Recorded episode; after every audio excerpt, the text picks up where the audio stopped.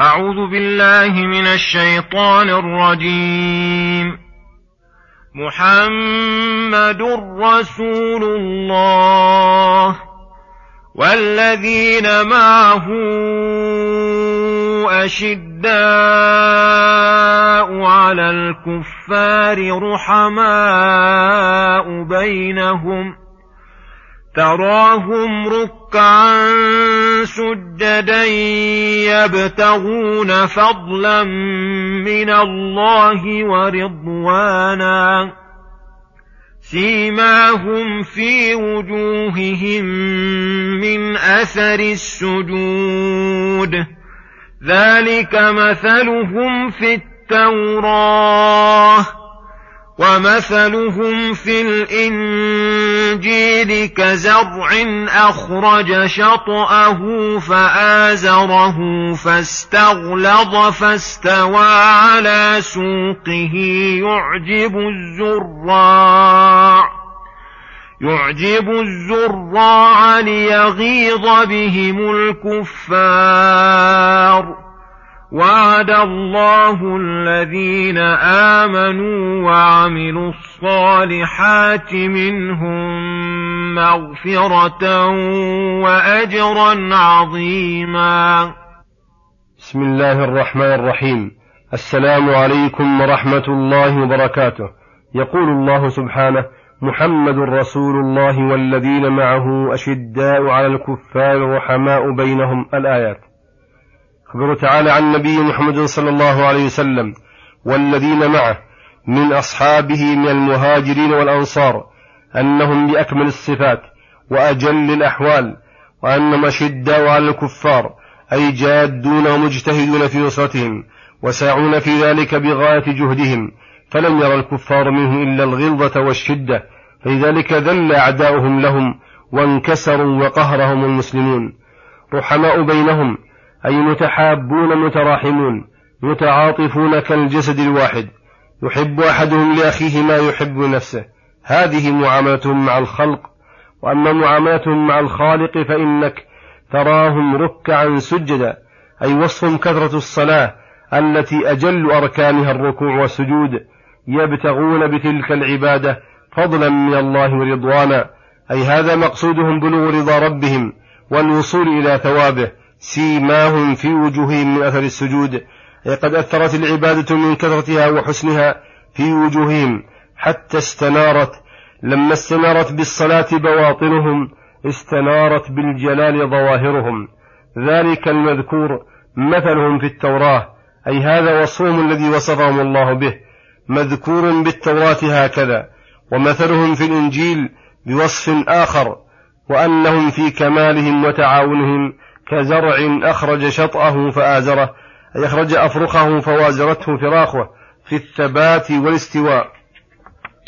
فاستغلظ ذلك الزرع أي قوي وغلظ فاستوى أي قوي واستقام على سوقه جمع ساق أي أصوله. والمراد أنه قوي وقام على قضبانه يعجب الزراع من كماله واستوائه وحسنه واعتداله. كذلك الصحابة رضي الله عنهم هم كالزرع في نفع من الخلق واحتياج الناس إليهم فقوة إيمانهم وأعمالهم بمنزلة قوة عروق الزرع وسوقه. وكون الصغير والمتأخر إسلامه قد لحق الكبير السابق ووازره وعاونه على ما هو عليه من إقامة دين الله والدعوة إليه كالزرع الذي أخرج شطأه فآزره فاستغلظ. ولهذا قال ليغيظ بهم الكفار حين يرون اجتماعهم.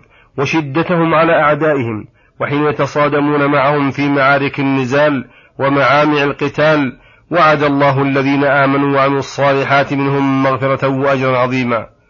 فالصحابة رضي الله عنهم الذين جمعوا بين الإيمان والعمل الصالح قد جمع الله لهم بين المغفرة التي من لوازمها وقاية شرور الدنيا والآخرة والأجر العظيم في الدنيا والآخرة.